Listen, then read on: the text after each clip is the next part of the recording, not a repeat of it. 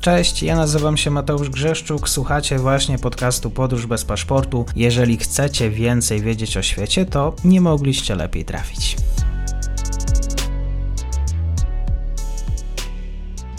Dzień dobry wszystkim słuchaczom. Dzisiaj jesteśmy ponownie w Afryce i znów profesor Andrzej Polus. Będziemy rozmawiać o Angolii, o zmarłym byłym prezydencie Angolii Jose Eduardo dos Santos. Dzień dobry panie profesorze, bardzo mi miło. Dzień dobry panie Mateuszu, dzień dobry wszystkim słuchaczom. Rząd Angolii, tutaj cytuję, z największym szacunkiem opiera się na postaci męża stanu i o wielkim wymiarze historycznym, który przez wiele lat rządził losami narodu angolskiego z dalekowzrocznością i humanizmem w bardzo trudnych momentach. To takie dosyć okrągłe słowa. Też pytanie, na ile jest to zabieg zabiegi słowa natury dyplomatycznej, a na ile taki właściwy, okazanie właściwego żalu. Tutaj rząd Angolii mówi o tym, o tych trudnych momentach. Panie profesorze, co to za trudne momenty? Nawiązując do tej pierwszej części komunikatu, który, który pan przetoczył, Jose Eduardo dos Santos na pewno politykiem wielkiego formatu w Afryce subsaharyjskiej był. I rządził Angolą od tysiąc dziewięćset siedemdziesiątego dziewiątego roku do dwa tysiące siedemnastego roku. Był zaliczany do tak zwanych big men afrykańskich i oddał władzę, namaścił João Lourenço, obecnego prezydenta, na swojego następcę. Tej władzy oddać nie musiał. Wszyscy podejrzewali, że będzie rządził dożywotnio i razem z Teodorem Obiangiem i Robertem Mugabe będzie właśnie zaliczany do tych, którzy blisko czterdzieści lat pozostają u, pozostają u władzy. Walczył o niepodległość Angolii. Był bojownikiem M P L A wyszkolonym w Moskwie. Znaczy on studiował, oczywiście był w Moskwie, ale studia odbył w Baku. I był specjalistą od namierzania radarowego i od przemysłu, od przemysłu naftowego. I właśnie zaczynał walkę z, najpierw z okupacją, z Portugalczykami, a później przeciwko UNITA, która była wspierana przez Republikę Południowej Afryki i przez, i przez Stany Zjednoczone. I po zamordowaniu Agostinho Neto w wieku tylko trzydziestu siedmiu lat został, został prezydentem, prezydentem Angolii. I rzeczywiście doprowadził do zakończenia wojny domowej, jednej z najkrwawszych wojen domowych w, w nowożytnej Afryce. Nie chodzi tutaj, żeby epatować liczbami, no ale ponad pół miliona ofiar cywilnych starć pomiędzy UNITą a M P L A było, było w Angolii. Angażował się w Demokratyczną Republikę Kongo. Doprowadził do, razem z Ruandą, Burundi i Ugandą, do obalenia Mobutu Seseko i osadzenia Laurenta Kabili w, w Kinszasie. Wspierał Afrykański Kongres Narodowy w czasie walki z systemem apartheidu. A N C miał bazy swoje w, w Angolii. Bardzo mocno wspierał SWAPO, to jest ruch wyzwoleńczy w, w Namibii, i później uczestniczył w negocjacjach pomiędzy Kubańczykami, rządem południowoafrykańskim i właśnie SWAPO, które doprowadziły do powstania niepodległej, niepodległej Namibii, i angażował się w różne procesy pokojowe, które miały miejsce w, w, w Afryce. Także z, z tego punktu widzenia on rzeczywiście był, był, był mężem stanu, no ale jest też ta druga strona. W naszej kulturze o zmarłych nie mówimy w ogóle albo mówimy dobrze, no ale ciążą na jego rodzinie i na nim oskarżenia, oskarżenia korupcyjne. Ja miesiąc temu wróciłem z Angolii, nawet władze angolańskie oceniają, że za jego rządów sto miliardów dolarów, proszę sobie wyobrazić w ogóle taką, taką kwotę, zostało wydrenowane przez elitę polityczną, przez sieć patronażu, którą zbudował poza, poza Angolą. Jego córka, nazywana księżniczką, Isabel dos Santos, przez Forbes jest określ, była określana jako najbogatsza kobieta Afryki. Jej majątek szacowany był na szczytowym momencie na trzy przecinek siedem miliarda dolarów. Jego syn, Jose Filemono, zarządzał Sovereign Wealth Fund. To jest fundusz taki wzorowany na Norwegach, to jest w ogóle na inną rozmowę. Czy model norweski zarządzania sektorem naftowym powinien być przeszczepiany do warunków afrykańskich czy nie, no ale zarządzał pięciomiliardowym funduszem, którego też te pieniądze wyciekały. Generałowie, razem z którymi walczył w czasie, w czasie wojny domowej, generał Dino i generał Kopelipa, to są tylko te dwa, dwa nazwiska, drenowali miliardy dolarów poza, poza, poza Angolą. I mamy do czynienia z państwem, które jest w zależności od roku pierwszym bądź drugim producentem ropy, zmienia się na tych miejscach razem z Nigerią. Państwem, które notowało po zakończeniu wojny domowej dwucyfrowy wzrost gospodarczy przez dwie dekady i państwem, w którym ponad siedemdziesiąt procent ludności żyje za mniej niż dwa dolary, natomiast elita jest niezwykle bogata. No te zdjęcia z urodzin Isabel dos Santos obiegały, obiegały, obiegały media.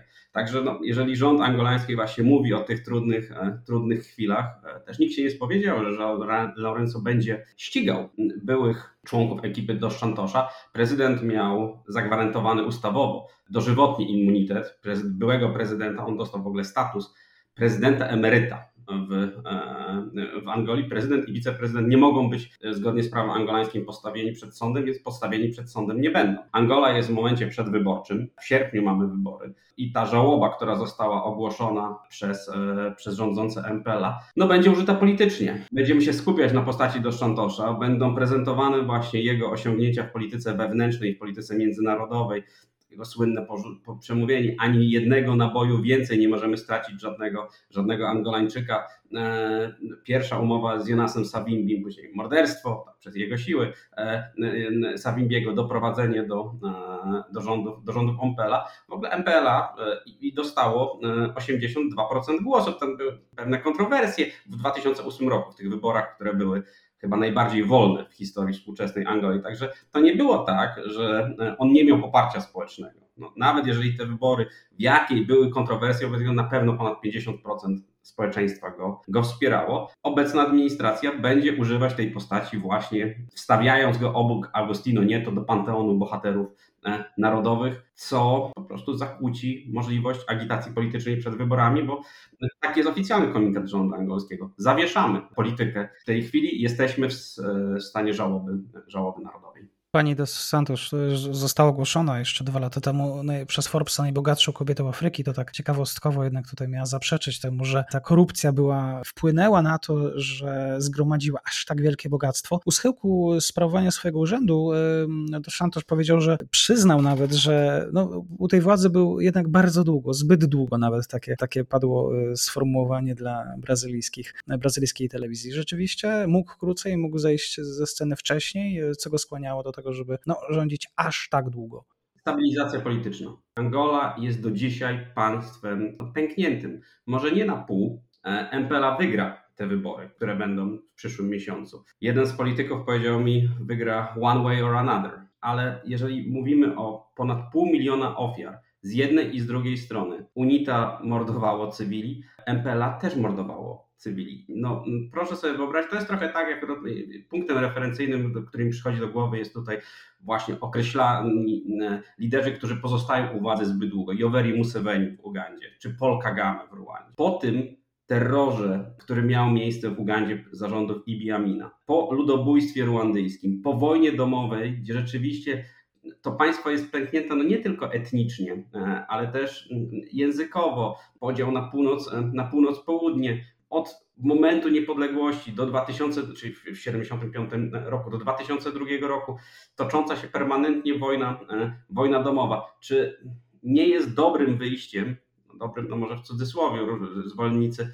demokracji pewnie, pewnie się nam nie rzucą, żeby rządy silnego lidera opanowały tę sytuację i w momencie, kiedy osiąga się społeczną homeostazę i niebezpieczeństwo wznowienia walk, bo przecież walki też w Angolii były zawieszane. Savimbi siadał do stołu z dos Santoszem, oni negocjowali, zrobiono wybory, dos Santos je wygrał bardzo niewielką e, liczbą głosów. Wtedy Savimbi wrócił do buszu i wojna domowa wybuchła, wybuchła na nowo. No, UNITA cały czas funkcjonuje, jest teraz opozycją, e, opozycją parlamentarną. E, no, to nie ma chyba dobrej odpowiedzi na to pytanie, kiedy w społeczeństwie pokonfliktowym następuje taki moment, że lider może powiedzieć: tak, teraz zagrożenia wybuchu kolejnym konfliktem nie ma, poddajmy się, poddajmy się wyborom, zobaczmy, zobaczmy co będzie. Ja jestem bardzo daleki od tego, żeby, oczywiście potępiam inwigilację opozycji, potępiam wsadzanie ludzi do więzień za działalność polityczną, czego dos Santos się dopuszczał, czego dopuszcza się Paul Kagame, morderstw politycznych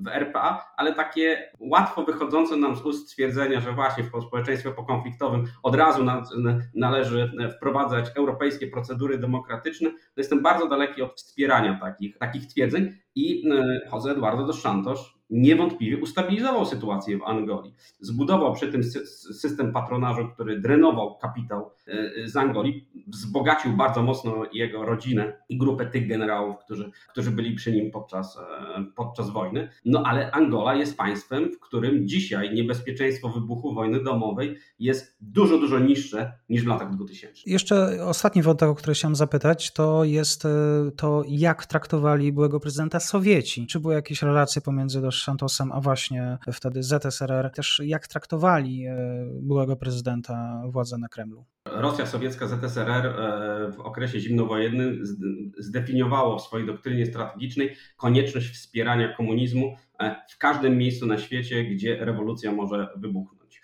I Angola, Namibia, Etiopia były państwami, które były w strefie wpływów sowieckich. Afrykański Kongres Narodowy również. Sowieci przekonali Fidela Castro, żeby wysłał tysiące kubańskich żołnierzy, którzy walczyli w Angolii i dzięki którym no, ta wojna domowa została, została wygrana. To były rzeczy nie do pomyślenia dla południowej Republika Południowej Afryki, która wspierała UNITę i która walczyła w tej, tej wojnie w obronie kapitalizmu albo w imię wypierania komunizmu z regionu Afryki Południowej, nigdy wcześniej nie odniosła porażki. R P A było w stanie wojny w latach osiemdziesiątych z szesnastoma tak zwanymi frontier states. Jedynym miejscem, gdzie odniosła porażkę, była właśnie Angola, tylko że tą porażkę przyniosły jej wojska, wojska kubańskie. Także pod tym względem relacje pomiędzy blokiem komunistycznym a Angolą były bardzo, bardzo zacieśnione. Ja tak performatywnie powiem, byłem w mauzoleum Agostinho Neto, pierwszego prezydenta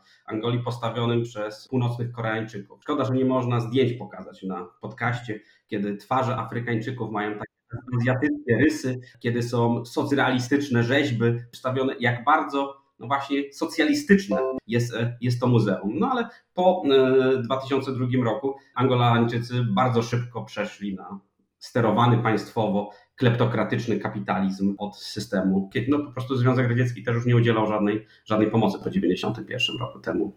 Ale dos Santos, tak jak powiedziałem, cały swój trening wojskowy i edukację odbył w Związku Radzieckim. On miał cztery żony, ma znanych dzieci siedmioro.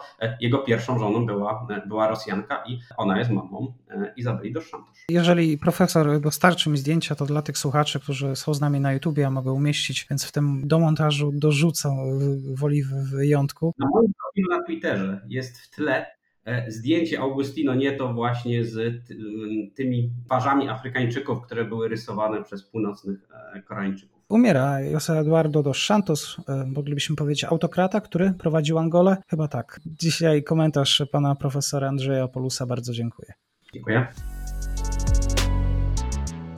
I to już koniec na dzisiaj. Zapraszam na profil podcastu Podróż bez paszportu na Facebooku, Instagramie i Twitterze. Zachęcam też do wsparcia mojej pracy na serwisie Patronite oraz Buy Coffee. Do usłyszenia.